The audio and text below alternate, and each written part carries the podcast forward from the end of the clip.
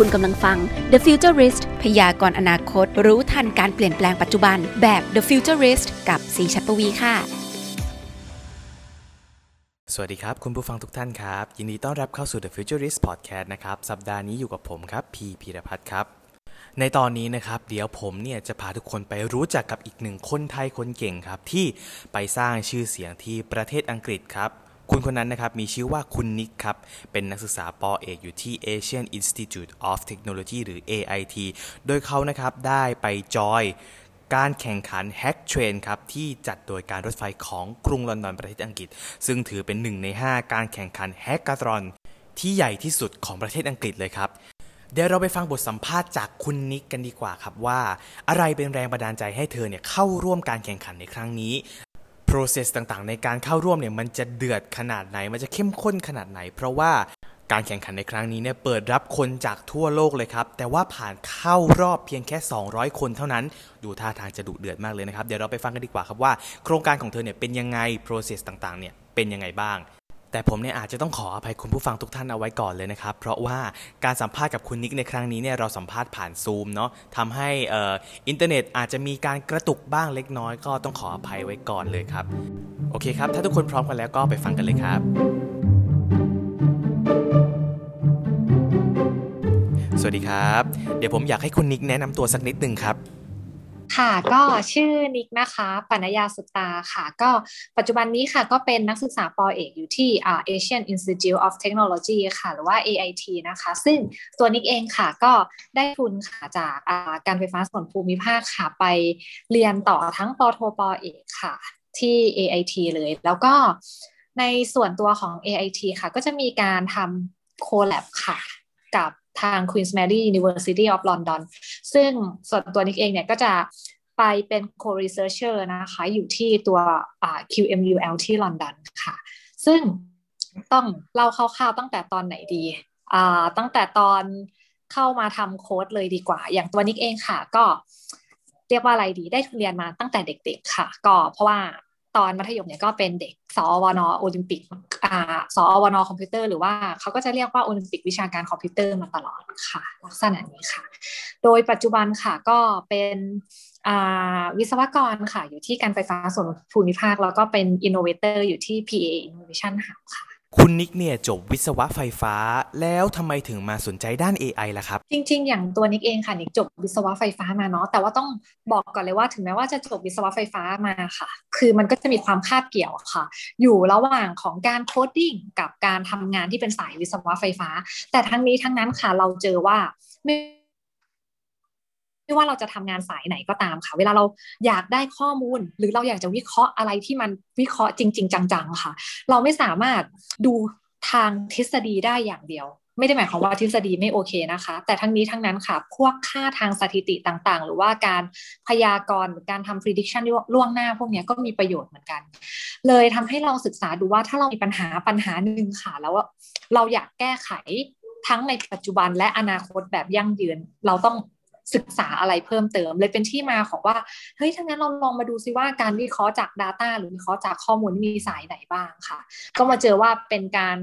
ทำอ่า machine learning กับตัว AI หรือว่า artificial intelligence หรือว่า data science พวกนี้ค่ะทำให้เราแบบเออสนใจลองศึกษาดู แล้วยิ่งพอลองศึกษาลองลงลึกยิ่งลงลึกเข้าไปค่ะ ก็ยิ่งพบว่าเฮ้ยมันตอบโจทย์นะ มันสามารถมันสามารถ วิเคราะห์ปัญหา หรือว่าวิเคราะห์สิ่งที่เราต้องการได้ แล้วก็สามารถช่วยแบ่งเบาภาระงานเพื่อสร้างสิ่งที่เป็นโมเดล หรืออะไรก็ตามที่ที่เราต้องการในด้านนี้ในอนาคตได้ค่ะ คุณนิกคิดว่าระบบการศึกษาไทยเนี่ยตอนนี้เนี่ยมันตอบโจทย์สิ่งที่เราอยากรู้ไหมครับ อืมอันนี้เป็นประเด็นที่มากๆเลยค่ะนิกจะบอกว่า ตัวนิกเองค่ะนอกจากจะเป็นวิศวะที่ PEA แล้วเนาะนิกก็เป็นติวเตอร์ด้วยแล้วก็มีสอนพวก Data Science กับ coding ด้วย สิ่งที่นิกเจอค่ะ อ่าแล้วนิกเป็นเขาเรียกว่าอะไรดี เป็นเทรนเนอร์ของของแล้วก็เป็น staff ของทางลอนดอนด้วยเหมือนกันค่ะ ที่จะแบบที่นั่นเขาจะมีกิจกรรมให้เด็ก ๆ ค่ะมาร่วมกันโค้ดซึ่งนิกจะบอกว่าสิ่งที่พยายามจะบอกคือจะบอกว่าท้ายที่สุดแล้วค่ะ การศึกษาในระบบแบบเดิมๆอาจไม่ตอบโจทย์ ใช้คำว่าอาจไม่ตอบโจทย์นะคะ เพราะว่าคือโลกปัจจุบันนี้ค่ะ ช่องทางการเข้าถึงการศึกษาที่ตรงจุดแล้วสามารถเอาไปใช้งานได้จริงมันเยอะมากๆ เราไม่จำเป็นต้องตีกรอบตัวเองให้ศึกษาอยู่ในห้องเรียน เพราะว่าทุกวันนี้ค่ะ แค่เปิดเว็บไซต์หรือว่าเปิด YouTube หรือเข้าแพลตฟอร์มอะไรต่างๆ ก็ตามอย่างเช่น นิกขอยกตัวอย่าง edX เนี้ยค่ะ มีอาจารย์เก่งๆ จาก มหาลัยทั่วโลกเลยเข้ามาให้ความรู้กับพวกเรา คือเราสามารถศึกษาเองได้ทั้งในอินเทอร์เน็ต แล้วมันก็จะเป็นความรู้ที่ตอบโจทย์ แล้วก็เป็นความรู้ที่อัปเดต ต้องยอมรับว่าเวลาเราเขียนตำราขึ้นมาเล่มเล่มหนึ่งค่ะ มันใช้เวลาในการเขียนออกมาตำราเล่มนั้นอาจจะเป็นตำราที่ดี แต่ว่ามันอาจจะไม่อยากใช้คำว่าล้าหลัง แต่ว่ามันมันเป็น feel ที่แบบโลกปัจจุบันนี้ถึงนี้แล้วกว่าตำราจะถูก revise ออกมาได้เนี่ยมันมันอาจจะไม่ทัน เท่ากับเหตุการณ์ปัจจุบันแล้ว เพราะฉะนั้นความรู้อะหาได้ในอินเทอร์เน็ตทั่วไปเลยค่ะ แล้วก็ตรงจุดตรงประเด็นกับที่เราต้องการแล้วก็นำไปใช้งานได้ยิ่งกว่าที่จะมารอเรียนในห้องเรียนที่มันเป็นแบบแค่กล่องสี่เหลี่ยมแคบๆด้วยซ้ำค่ะเอออยากทราบถึงจุดเริ่มต้นของการไปแข่งขัน hackathon นะครับ มีจุดเริ่มต้นจากอะไรเหรอครับ จริง ๆ จุดเริ่มต้นเลยค่ะตอนที่นิกไปเป็น co-researcher ค่ะ เราก็ เราก็ไปทำวิจัยตามปกติค่ะ ตอนนั้นนิกอยู่ที่ lab ของ EECS ค่ะ เป็น lab ของ Electronic แล้วก็ and Computer Science คือที่นู่นค่ะ พวกอ่า Electrical Engineering หรือว่า Electronic Engineering ค่ะ เขาจะถูกผนวกรวมกับ Computer Science ตลอดเวลาอยู่แล้ว เพราะฉะนั้นพอเราไปทำ lab ตรงนั้นค่ะ เราก็รู้สึกว่า เฮ้ย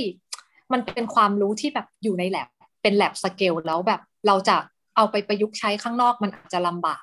เพราะฉะนั้นนิกก็เลยเริ่มจอยพวกงานแข่งขันหรือว่า hackathon ต่างๆ นู่นนี่นั่นมากมายค่ะ แล้วก็คือนิกไม่ได้แข่งเฉพาะ Hack Train นะคะ คือนิกแข่งงานอื่นด้วย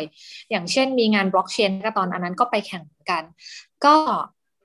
จุดเริ่มต้นมาจากที่เราอยากเปิดโลกค่ะ อยากอยากที่จะ พอเราทำวิจัยเพราะว่านิกเรียนปตีปโทปเอกเป็นสายวิชาการมาตลอด พอถึงจุดจุดหนึ่งค่ะ เรารู้สึกว่าเฮ้ยงานวิจัยมีสองลักษณะ คืองานขึ้นหิ้งกับงานขึ้นห้าง เราไม่อยากแค่ให้งานวิจัยของเราอะค่ะ มันอยู่บนหิ้งแต่ว่าถูกเอาไปแอปพลายได้ยากก็เลยลองไปแข่งขันตามงานพวกนี้ค่ะ เริ่มจากเริ่มจากเข้าไปจอยที่ตัว Google entrepreneur ค่ะ แล้วก็ตัว Microsoft Accelerator ซึ่งเป็นตัวที่บ่มเพาะสตาร์ทอัพของเขา ทีนี้เวลาเขาบ่มเพาะสตาร์ทอัพค่ะ สิ่งที่เกิดขึ้นคือ เราจะรู้ได้ยังไงว่างานมัน work ก็จะพยายามที่จะให้เราลองไปจอยตาม hackathon ต่างๆ ซึ่งองค์กรต่างๆ ของอังกฤษนะคะเขาจริงจังมากกับกับพวกงานแฮกเกอร์ตอนพวกนี้ เพราะว่าเขาสร้างมาเพื่อให้ตอบโจทย์กับ กับลูกค้าหรือว่ากับกลุ่มผู้ใช้งานของเขาจริง ๆ ไม่ว่าจะเป็นโจทย์ประเภทใดก็ตาม พอเริ่มเข้าไปจอยตามอีเวนต์พวกนี้ แล้วก็เข้าไปจอยตามอ่ากลุ่มพวกนี้ค่ะ ไม่ว่าจะเป็นที่ Google เอง หรือว่าที่ Microsoft เองค่ะ มันก็จะมีหรือว่าแม้แต่ที่ตัว Lab เองนะคะ มันก็จะมีงานพวกนี้สมัครเขาเรียกว่าอะไรดีประกาศเข้ามาเรื่อยๆ ให้เราสมัครเข้าไปแข่งขัน แล้วก็ผ่านการคัดเลือกต่างๆ เพื่อเข้าไปจอยอีเวนต์นั้นๆค่ะอันนี้ก็ก็เป็นจุดเริ่มต้นก็คือ เราไม่อยากให้มันเป็นแค่งานวิจัยที่แค่อยู่ใน lab scale แต่ว่าเราอยากให้งานวิจัยของเรา impact กับคนอื่น คนทั่วไปบุคคลทั่วไป แล้วอยากให้บุคคลทั่วไปได้ประโยชน์จากจากงานวิจัยของเรา แล้วก็สิ่งที่เราคิดแล้วเราก็อยากที่จะพัฒนาตัวเอง ออกสู่เขาเรียกอะไรดี โลกกว้างที่ไม่ได้อยู่แค่ในห้องวิจัยค่ะ คุณนิกเนี่ยทำวิจัยเรื่องอะไรบ้างเหรอครับ ขอคร่าว ๆก็ได้ครับ ถ้าแค่คร่าวๆนะคะอ่านิกทำวิจัยเรื่องการต้องพูดให้เข้าใจง่ายเนาะอ่าเรื่องการวิเคราะห์พฤติกรรมของผู้ใช้ไฟและการพยากรณ์ ปริมาณโหลดและปริมาณเขาเรียกอะไรดีกำลังการผลิตไฟฟ้าแบบล่วงหน้าเพื่อทำการจัดการ ตัว National Energy Trading Platform หรือว่าเป็นตัวที่ทำการเทรดพลังงานระหว่างผู้ใช้ไฟกับผู้ใช้ไฟค่ะ โดยที่ตัวนี้เนี่ยก็ใช้ตัว AI ในการตัว AI ในการวิเคราะห์ออกมาว่าพฤติกรรมของผู้ใช้ไฟในแต่ละช่วงจะเป็นยังไง แล้วก็แล้วก็เราควรที่จะรับมือกับมันยังไง สร้างเป็น pattern สร้างเป็นตัวโมเดล แล้วก็ตัวอัลกอริทึมออกมาค่ะ อันนี้อันนี้เป็นลักษณะวิจัยของนิกค่ะ อยากให้คุณนิกเนี่ยพูดถึงงาน hackathon หน่อยครับ คือเขาเนี่ยเปิดกว้างมากเลย แล้วเราเนี่ยมีหลักในการเลือกหัวข้อยังไงบ้างล่ะครับ โอเคค่ะ คือหัวข้อที่เขาให้มาเนี่ยค่อนข้างกว้างมากๆ คือต้องบอกว่าอย่างนี้ค่ะ ในส่วนของตัวงาน Hack Train ที่นิกไปจอยมาของการรถไฟของที่อังกฤษนะคะ คือ คืองานนี้ค่ะเขาเขา challenge หรือว่าเขาหาหัวข้อที่เขาสนใจมาจากฝ่ายต่างๆ ของการรถไฟค่ะ คือการรถไฟเขาก็จะแบ่งเป็นแบ่งงานเป็นหลายฝ่ายค่ะอย่างเช่น ฝ่ายวิศวกรรม ฝ่ายจัดการพลังงาน ฝ่ายบริหารงานลูกค้านู่นนี่นั่นค่ะ แบ่งเป็นฝ่ายฝ่ายพวกฝ่ายพวกนี้ค่ะเขาก็จะมีโจทย์ของเขาค่ะว่าเขาอยากได้ประเด็นไหน ในการตอบโจทย์ลูกค้าของเขาหรืออยากได้คน support ในการหา solution ต่างๆ ในประเด็นไหนให้เขาค่ะ ทีนี้พอมันมีโจทย์กว้างมาก แล้วก็มีโจทย์ หรือว่ามี challenge หลากหลายมาจาก มาจากมาจากเขาเรียกว่าอะไรดี มาจากหลาย ๆ ฝ่าย เวลาที่ทีมเราเลือกค่ะ เราเอา challenge นั้นค่ะมาคุยchallenge นั้นๆค่ะมาคุยกันว่า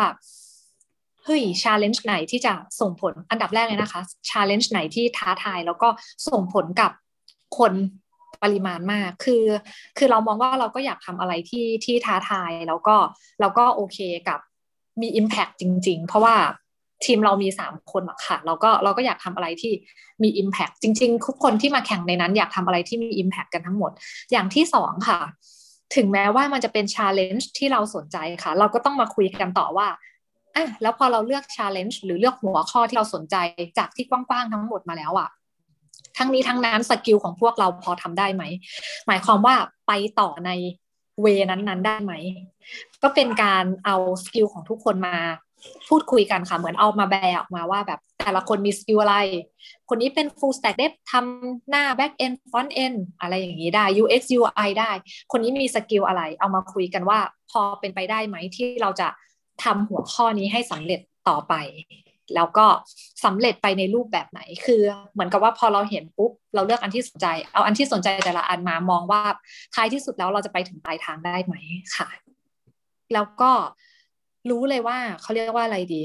อืม เกิดจากการที่เขาตั้งโจทย์ก่อนว่า แต่ละภาคส่วนแต่ละหน่วยงานของเขาค่ะ จะใช้ Data ตรงนั้นไปเพื่อไปทำอะไร พอเรารู้โจทย์ว่าเราต้องการอะไร เราต้องการวิเคราะห์อะไร มันจะทำให้เกิดการออกแบบการโครงสร้างการเก็บข้อมูลเพื่อให้สอดคล้องกับ เพื่อให้สอดคล้องกับผลที่เราต้องการวิเคราะห์ เพราะฉะนั้น Data ของที่อังกฤษค่ะ คือ ทุกภาคส่วนแทบไม่มีการนิกใช้คำว่าแทบนะคะ เพราะว่ามันก็มีบางส่วนที่ซ้ำซ้อนแต่น้อยมาก แทบไม่มีการเก็บข้อมูลซ้ำซ้อน ข้อมูลทุกข้อมูลถูกจัดเรียงให้อยู่ในแบบฟอร์ม หรือว่าอยู่ใน pattern ที่สามารถเอาออกไปวิเคราะห์ได้ง่าย ไม่ว่าจะเป็นในรูปในรูปแบบของไฟล์เอกสารเองก็ตาม หรือที่เป็น text เองก็ตามที่เป็นโครงสร้าง table หรือตารางเองก็ตาม หรือรูปแบบของรูปภาพ ก็เก็บออกมาได้เป็น pattern เดียวกัน หรือแม้กระทั่งรูปแบบของวิดีโอคือทุกอย่างเนี่ยค่ะเขาให้ความสำคัญกับข้อมูล แล้วก็ให้ความสำคัญกับการคัดแยกข้อมูลแล้วสร้างโครงสร้างของการเก็บข้อมูล หรือว่าการทำ data structure การทำ data engineering ได้แบบ ต้องบอกว่าใช้คำว่าแทบจะ perfect ค่ะ ข้อมูลที่ถูกเอามาวิเคราะห์ต่อไม่ยาก แค่เราต้องมี skill แล้วก็ ตั้งเป้าว่าเราจะวิเคราะห์อะไรเพื่อโซลูชันอะไรแค่นั้นเองค่ะ แล้วความท้าทายของการแข่งขันครั้งนี้เนี่ยอยู่ตรงไหนเหรอครับ จริง ๆ ความท้าทายที่สุดของการแข่งขันครั้งนี้นี่นี่ขอขอเล่าให้ฟังว่าด้วยความที่งานนี้ค่ะ เหมือนมันเป็นหนึ่งในห้างานใหญ่ที่สุดของลอนดอนเลยค่ะ ก็คือท้าทายแรกค่ะ คือเวลาเราส่งไปสมัครไปค่ะ มันมันไม่ได้หมายความว่าเฮ้ยเราจะได้เข้าแข่งขันเลย แต่ว่าเวลาเราส่งไปสมัครไปค่ะ เขาจะมีการสอบก่อน สอบเสร็จปุ๊บก็จะมีการสัมภาษณ์ค่ะ ซึ่งขั้นตอนแต่ละขั้นตอนที่แบบผ่านไปค่ะ เราต้องเตรียมตัวสูงมาก ๆ เพื่อที่จะผ่านไปให้ได้ในแต่ละขั้น เพราะว่ามีผู้เข้าแข่งแข่งขันบินมาจากทั่วโลกค่ะ อย่างทีมของนิกค่ะ ก็มีท่านหนึ่งค่ะ บินตรงมาเพื่อแข่งงานนี้ คือสมัครเขาเป็นชาวสิงคโปร์ค่ะ เป็น CEO ของบริษัทที่นั่น คือ ต้องบอกว่ามันเป็นงานด้วยความที่มันเป็นงานที่ open มาทั่วโลก เพราะฉะนั้นมันแข่งขันมันท้าทายตั้งแต่ตอนเริ่มสมัครเลยว่าเราจะถูกคัดเลือกเพื่อมาจอยงานนี้ไหม ค่ะหลังจากที่ถูกคัดเลือกมาค่ะ ความท้าทายอื่นๆอีกก็คือเฮ้ยแล้วเราจะเลือก challenge อะไรดีให้ให้มี Impact ทุกคนทุกคนมีเออเขาเรียกว่า agenda ว่าเราจะมาสร้าง impact ในงานนี้ แล้วก็ท้ายที่สุดแล้วด้วยความที่มันคัดมาโหดมากๆค่ะ ผู้เข้าแข่งขันท่านอื่นๆ ก็เก่งเหมือนกัน ความท้าทายที่สุดก็คือในเมื่อเก่งเหมือนกัน เราก็มีสกิลเหมือนกัน เพราะฉะนั้นเราจะทำอะไรให้ได้ผลลัพธ์ที่แตกต่างจากเขาเพื่อให้เป็น the winner ให้ได้ เพราะว่าต้องต้องยอมรับว่าทุกคนแบบเก่งทุกคนแบบ แทบจะเป็น full stack dev กันกันทั้งหมดที่มาแข่งขันเลย แล้วก็ ใครที่มาเป็นสาย data science ก็คือแบบเทพกันมาทั้งหมดเลย เพราะฉะนั้นเราต้องมาคุยกันในทีมค่ะว่าเฮ้ยจากโจทย์ที่เราได้มาจากข้อมูลที่เรามีเราจะทำอะไรให้แตกต่าง แล้วก็เราจะสร้าง value จากจากข้อมูลที่เรามีได้ยังไง เพื่อที่จะเป็น the winner ให้ได้ ซึ่งทางกลุ่มเราค่ะ ก็ ก็เลือกที่จะพัฒนาให้ออกมาอยู่ในรูปแบบของแพลตฟอร์ม ที่สามารถเอาไปใช้งานได้จริง แล้วก็มีการวิเคราะห์ทางด้านเศรษฐศาสตร์ต้องบอกว่าเราโชคดีมากเลยที่เราได้ CEO จากสิงคโปร์มาเป็นสมาชิกในกลุ่มค่ะ เพราะฉะนั้นในขณะที่ทีมอื่น วิเคราะห์ไปไปในเว Data Science ซึ่งแน่นอน Data Science มันแบบเข้มข้นแบบสุดยอดอยู่แล้ว สิ่งที่ทีมเรามีเพิ่มเติมขึ้นมา คือเรามีการวิเคราะห์ในเชิงเศรษฐศาสตร์ แล้วก็แล้วก็สามารถนำไปใช้ได้จริง ให้คนมีประโยชน์ได้จริง และจะมีการวางแผนงานเพื่อให้ไปพัฒนาในอนาคตได้จริง ๆ ค่ะ แพลตฟอร์มที่คุณนิกทำเนี่ยอยู่ในรูปแบบไหนครับ เป็นแอปพลิเคชันเว็บแอป หรือว่ายังไงครับ ตัวผล งานที่ทำออกมาค่ะ ก็อยู่ในรูปแบบของเว็บแอปพลิเคชันค่ะ แล้วก็เป็นในส่วนคือต้องแบ่งเป็นสองส่วนก่อนค่ะ ก็คือในส่วนของเว็บแอปพลิเคชันที่ถูกเอาผลลัพธ์มา integrate แล้ว แล้วก็เป็นข้อมูลเชิงลึกค่ะที่ให้เขาไปด้วย เพราะว่าเราเราคิดว่าคืองานนี้ค่ะอ่า mentor ค่ะ พูดตั้งแต่ต้นเลยว่า มันไม่ใช่งานแข่งที่แบบแค่ทำเว็บสวยแล้วจะชนะ แต่ว่าข้อมูลมันต้องใช้ได้จริง เพราะฉะนั้น เพราะฉะนั้นผลงานที่ทำออกมาค่ะ ก็ออกมาในรูปของทั้งส่วนของอ่า user ที่สามารถใช้งานได้ง่ายๆค่ะ ซึ่งก็เป็นเว็บแอปพลิเคชัน แล้วอีกส่วนหนึ่งค่ะ ก็คือในส่วนของที่เป็น Data ที่ที่วิเคราะห์เพื่อให้เขานำไปใช้ได้จริงค่ะ โดยนิกจะบอกว่าในตัวนี้ค่ะ คืองานเขาด้วยความจริงจังของงานเขาค่ะ ก็คือเขาไม่ได้อยากได้แค่ผลงานอย่างเดียวนะคะเวลาเขาได้ผลงานเราไปค่ะ มันเป็นมันเป็นลักษณะว่าเราต้องไปเเขาเรียกว่าอะไรดี ไปเทรนให้คนในองค์กรของเขาค่ะ ในในตัว Real Network อะค่ะ ทราบว่าถ้าเราจะเอาไป ถ้าเขาจะเอาไป implement ต่อ เอาไปทำต่อต้องทำยังไงสร้างมันขึ้นมายังไง เพราะฉะนั้นจะบอกว่างานแฮกเกอร์ตอนนี้แบบต้องบอกว่าแบบถูกจัดขึ้นมาอย่างตั้งใจว่าเขาจะได้ประโยชน์จริง ๆ แล้วเขาจะเอางานที่เราสร้างขึ้นมาไป ไปใช้ได้ในภาคธุรกิจภาคอุตสาหกรรมของเขาได้จริง ๆ ค่ะ ดังนั้นเนี่ยหมายความว่ามีการใช้งานจริงอยู่ใช่ไหมครับ ใช่ค่ะ คือต้องบอกว่างานนี้ค่ะมันจะเป็นตั้งแต่แฮกเทรนครั้งที่หนึ่งเลยมาจนถึงครั้งปัจจุบันค่ะ งานทุกงานถูกเอานำไปใช้จริงค่ะอยากให้คุณนิกแนะนำเรื่องการเก็บข้อมูลของไทยบ้างครับ เพราะว่าคนไทยตอนนี้เนี่ยเวลาจะนึกถึงการเก็บข้อมูลจะนึกถึงในการแบบเก็บในรูปแบบของกระดาษซะเป็นส่วนใหญ่ คือของไทยเนี่ยการเก็บข้อมูลควรจะปรับปรุงเรื่องอะไรบ้างครับ โหหนักมากเลย ของไทยเหรอคะควรจะปรับปรุงสิ่งนี้ก่อนค่ะ สิ่งแรกเลยนะครับ ผู้บริหารของที่อังกฤษค่ะ เข้าใจว่าการวิเคราะห์ข้อมูลหรือการหรือการทำ AI หรือทำ machine learning ใด ๆ ก็ตามค่ะ มันไม่ใช่น้ำมันงูค่ะ ไม่ใช่ snake oil ที่แบบ เฮ้ย รักษาได้ทุกโรคมันจะวิเคราะห์ได้ก็ต่อเมื่อ มันมีข้อมูลที่เข้ามาได้ดีพออทุกคนอาจจะคุ้นเคยกับคำว่า garbage in garbage out ค่ะ คือได้ขยะเข้ามาก็ได้ขยะออกไป ตัว AI มันเป็นอย่างนั้นค่ะ โดยการเก็บข้อมูลของไทยค่ะ ถ้าอยากจะให้เริ่ม ต้องบอกว่า ตอนนี้เรายังแบบ paper base กันอยู่ซะเยอะเนาะข้อมูลสำคัญหลาย ๆ ข้อมูลยังอยู่บนกระดาษ ซึ่งโหยเวลาเอาไปใช้มันจุดแรกคืออยู่บนกระดาษมันลำบากแน่ ๆ ค่ะ จุดที่สองค่ะ ถึงแม้มันไม่อยู่บนกระดาษค่ะ ถึงแม้มันแบบขึ้นมาอยู่บนคลาวด์แล้ว หรือขึ้นมาอยู่บน database แล้วแต่มันก็ยังไม่ได้ถูกวางโครงสร้างที่ชัดเจน ไม่ได้ถูกวาง Data Structure คือมันเป็นการเก็บสะเปะสะปะแบบเอะโยน แล้วก็หลาย ๆ ที่แบบพูดกันเท่ ๆ ว่ามันก็ขึ้นมาอยู่บนคลาวด์แล้วนี่แต่แต่มันไม่ใช่ มีการทำ Data Lake Data Warehouse แล้วนี่แต่มันไม่ใช่ คือทั้งทั้งมวลค่ะ ควรปรับปรุงด้านหนึ่งคือ ให้หน่วยงานเจ้าของข้อมูลทุกที่เลยนะคะ ที่เป็นเจ้าของข้อมูล ตั้งโจทย์ของตัวเองก่อนค่ะ ถ้าถ้าเราอยากจะปรับปรุงอะไรนะคะ เริ่มจากตั้งโจทย์ก่อน ว่าเราต้องการจะทำอะไร ข้อมูลในองค์กรเรามีอะไรบ้าง หลังจากตั้งโจทย์เสร็จนะคะ ไม่ใช่แค่ ไม่ใช่แค่ภาคส่วนเดียว ไม่ใช่แค่ challenge เดียว คือต้องคุยกันทุกองค์กรเลยนะคะ แบบภายในองค์กรของเขาเองอะค่ะ หรือแม้แต่ถ้าจะมองภาพใหญ่อย่างของอังกฤษค่ะ เขามี g o f Tech ค่ะอังกฤษ gov.uk ก็คือเป็นศูนย์แบบ Data ขนาดใหญ่เลยของเขาที่แบบมีข้อมูลสำคัญของเขาเยอะแยะมากมายที่ถูกเก็บรวมกันอยู่ในนั้น แบบ สวยงามแล้วเอาไปใช้ได้ง่ายมาก เปิดโอกาสให้คนภายนอกเอาไปใช้ ก็คือสเต็ปแรกค่ะ เราต้องมีหน่วยงานกลางค่ะ เพื่อตั้งโจทย์ว่าเราอยากได้ข้อมูลไปทำอะไร ไปทำแบบไหน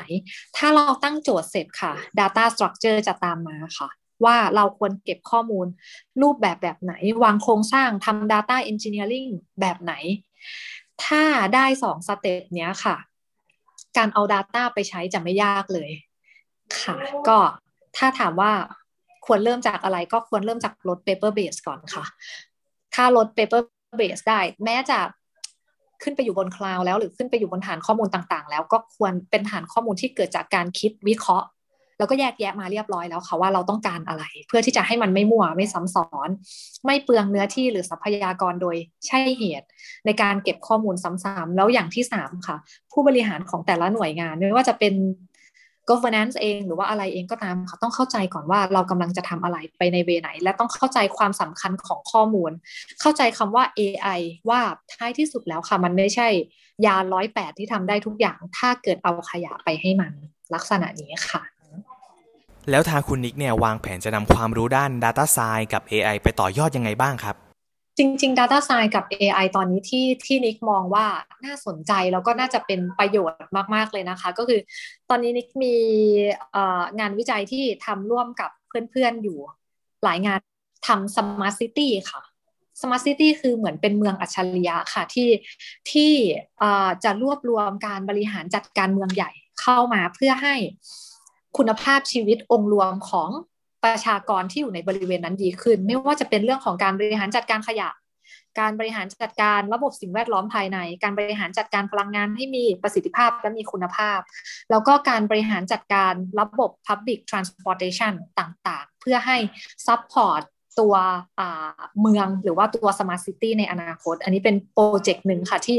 ที่คิดว่าควรจะทำแล้วก็ถ้าทำแล้วน่าจะได้เห็น Impact ที่ส่งส่งผลกระทบในในระดับวงกว้างในระดับประเทศได้ กับอีกตัวหนึ่งค่ะ เป็นตัว healthcare ค่ะ healthcare ตัวหนึ่งเป็นตัวน่าทำมากเลย เพราะว่าในปัจจุบันนี้เราทราบกันดีค่ะว่าโหลดหรือว่าภาระงานของบุคลากรทางการแพทย์ค่ะมีค่อนข้างเยอะมากๆ ไม่ว่าจะเป็นในเรื่องของอย่างเช่น ผู้ป่วยโรคซึมเศร้าเองก็ตามที่บางทีแบบเข้าไม่ถึงนักจิตบำบัดหรือว่าการไอ้ตัวที่นิกเคยทำก็คืออย่างการอ่านฟิล์ม ของผู้ป่วยโรคมะเร็งต่างๆ ค่ะ ที่เอาฟิล์มมามาเรียนรู้ คือเราจะบอกว่านักรังสีวิทยามันมีน้อยมากๆไอ้นี่ในด้าน health tech นะคะ ยกตัวอย่าง นักรังสีวิทยาหรือว่าใครก็ตามที่แบบคุณหมอที่แบบสามารถอ่านฟิล์มได้เนี่ยมีมีปริมาณน้อยมากๆ เราก็พยายามที่จะเอาเอาพวกนี้ค่ะมาช่วยในการวิเคราะห์ผล หรือว่า จัดการด้านด้านการแพทย์ต่างๆ ให้มากขึ้น ตัวนี้ก็เป็นตัวที่ที่มองว่าน่าสนใจในประเทศไทยค่ะ แล้วก็จริง ๆ แล้วประเทศไทยมีสิ่งที่ AI สามารถเอามาทำได้หลายภาคส่วนเลยยกตัวอย่างเช่น NLP ของประเทศเราเป็น Natural Language Processing หรือว่าการการวิเคราะห์พวกข้อความต่างๆ ของประเทศเราก็ยังน่าทำค่ะ เพราะว่าอย่างตัวแชทบอทหรืออะไรก็ตามที่ที่ถูกพัฒนาขึ้นมาบางทีมันก็ยังมีจุดที่ต้องตอบโจทย์ จะต้องบอกว่า AI มันเป็นวงกว้างมาก ๆเลย เพราะฉะนั้น หรือแม้แต่เรื่องการจับทุจริตนู่นนี่นั่น หรือการทำ fraud detection ยกตัวอย่างเช่น การโกงบัตรเครดิต หรืออะไรก็ตามที่มันเป็นการตรวจสอบหรือการวิเคราะห์ พฤติกรรมที่มีความผิดปกติเพื่อโปรเทคความเสียหายที่จะเกิดขึ้นในอนาคต ก็คือจะบอกว่ามันมันกว้างมากเลยที่ที่จะเอามา apply ในประเทศไทยค่ะ แล้วก็ตัวที่เป็นเทรนด์มาแรงก็คือในเรื่องของ Smart City แล้วก็ในส่วนของ Healthcare ค่ะ แล้วอาชีพ Data Science ในไทยเนี่ยถือว่าขาดแคลนไหมครับตอนนี้ ต้องบอกว่าขาดแคลน Senior Data Science ค่ะ คือ Data Science ในเมืองไทยถามว่าขาดแคลนไหม นิกมองว่าคนที่มีองค์ความรู้เรื่องการทำ Data Analytics เนี่ยมีมีค่อนข้างเยอะอยู่แล้ว แต่ว่าทั้งนี้ทั้งนั้นค่ะคำว่ามันขาดแคลนในเชิงว่า แล้วมันมีคนตกผลึก คือมากพอที่จะมองโจทย์ออกได้หรือยัง หมายความว่า สมมุติคุณมีข้อมูล ปัจจุบันนี้มีคอร์สเรียนเยอะแยะเลยค่ะ วิเคราะห์นู่นนี่นั่นพิจิตรนู่นนี่นั่น แต่ว่า พอเราเรียนจบคอร์สเราจะมีความเข้าใจระดับหนึ่ง แต่ว่ามันไม่ได้สามารถถูกนำไปใช้ได้ใน real world ค่ะ หมายความว่าเวลาเจอโจทย์จริง เจอหน้างานจริง เราอาจจะแบบเฮ้ยไม่สามารถวิเคราะห์ข้อมูลได้จริงๆแฮะก็เลยจะบอกว่าสิ่งที่ขาดแคลนคือ Data Science ที่สามารถมองโจทย์ออก คือ Data Science ไม่ได้ขาดแคลนนะคะ Data Science ไม่ได้ Data Scientist ไม่ได้ขาดแคลนแต่ว่าสิ่งที่ขาดแคลนคือ Data Scientist หรือนักวิเคราะห์ข้อมูลหรือเป็น AI Engineer ที่สามารถเห็นโจทย์แล้วตอบได้จริง ๆ ว่ามันคืออะไรควรไปทิศทางไหนต้องวิเคราะห์อะไร อันอันนั้นคือสิ่งที่ขาดแคลนค่ะ เพราะซึ่งสิ่งนั้นมาจากประสบการณ์ค่ะ คือการวิเคราะห์ ตามแพทเทิร์นไม่ยาก แต่การรู้ว่าต้องวิเคราะห์อะไรเพื่ออะไรเป็นยังขาดแคลนอยู่เยอะมาก ๆ เหมือนกันค่ะข้อนี้จะบอกว่าทั้งนี้ทั้งนั้นค่ะเวลาเราเราได้ข้อมูลมาที่เป็นข้อมูลจริงค่ะ แม้แต่เจ้าของข้อมูลเองอาจยังไม่รู้ด้วยซ้ำค่ะว่าเขาอยากได้อะไรนิกเคยเจอนิกเคยไป consult แล้วเคยเจอว่าแบบเฮ้ยเจ้าของข้อมูลเขาไม่รู้ด้วยซ้ำว่าเขาแบบอยากได้คำตอบอะไรเขาแค่แบบให้โจทย์มาเลยว่าแบบอยากเอา AI มาวิเคราะห์อะไรสักอย่าง ค่ะ เพราะฉะนั้นความยากแล้วก็ความขาดแคลนก็คือ แล้วก็ต้องบอกว่าเป็นอาชีพที่เซ็กซี่อยู่นะคะ ยิ่งทำก็จะแบบยิ่งรู้สึกว่ามันต้องศึกษาเรื่อยๆ เป็นเป็นอาชีพที่แบบใครชอบอาชีพที่เซ็กซี่อาชีพนี้ยังเซ็กซี่อยู่มากๆ ก็คือก็ยังต้องเอ่อเนี่ยแหละค่ะ senior data sci หรือว่าแบบนักวิเคราะห์ข้อมูลที่สามารถมองโจทย์ออกเนี่ยยังขาดแคลนอยู่มาก ๆ ค่ะ สุดท้ายเนี่ยผมอยากจะให้คุณนิกฝากอะไรถึงเพื่อนๆน้องๆ หรือว่าบุคคลที่สนใจเรื่อง Data Science สักหน่อยครับ ถ้าถามว่าอยากฝากอะไรกับเพื่อนๆ น้องๆนะคะ หรือว่าพี่ๆ นะคะที่ที่สนใจเรื่อง Data Science แล้วก็ AI หรือว่า Machine Learning นะคะ จะบอกว่ากระโจนเข้ามาเลยค่ะ มีแหล่งเรียนเรียนรู้เยอะแยะมากมาย เป็นศาสตร์ที่ยิ่งเรียนยิ่งมันยิ่งเรียนยิ่งสนุกแล้วเราจะรู้ว่า โค้ดของเราค่ะ โค้ดทุกบรรทัดของเราค่ะ อาจจะช่วยสามารถเปลี่ยนแปลงโลกได้ โค้ดทุกบรรทัดของเราค่ะ อาจจะหรือโค้ดบางบรรทัดของเราค่ะ อาจจะสามารถช่วยให้บุคคลบางบุคคลมีคุณภาพชีวิตที่ดีขึ้นได้ กลุ่มคนกลุ่มคุณหนึ่งมีคุณภาพชีวิตที่ดีขึ้นได้ เพียงแต่เราเข้าใจข้อมูล แล้วก็ตั้งโจทย์ให้ถูกต้องค่ะ ก็อยากจะฝากทุกคนว่า เข้ามาศึกษากันค่ะ แล้วก็พยายามมันไม่ง่าย แล้วมันก็ ไม่ยากจนเกินกว่าที่จะเรียนรู้ ไม่ได้จำกัดเฉพาะแค่ว่าต้องเรียนปตีปโทปเอกเหมือนอย่างเหมือนอย่างที่นิกเป็น แต่นิกจะบอกว่าเริ่มได้ตั้งแต่เด็กมัธยมน้องๆมัธยมสมัยนี้เก่งมากๆหลาย ๆ คนสามารถสร้างโรบอทสามารถสร้างอะไรที่ที่สามารถสร้าง Impact ได้ในวงกว้างได้เหมือนกันค่ะ ก็อยากจะฝากให้ทุกคนค่ะเข้ามา เรียนรู้ค่ะ แล้วก็อย่าท้อค่ะ นิกเองก็เปลี่ยนสายค่ะ ก็ยังสามารถทำได้เหมือนกัน ไม่ใช่สิ่งที่ยากลำบากเกิน เกินกว่าความสามารถแล้วก็ความเข้าใจ แล้วก็ความพยายามของทุกคนแน่นอนค่ะ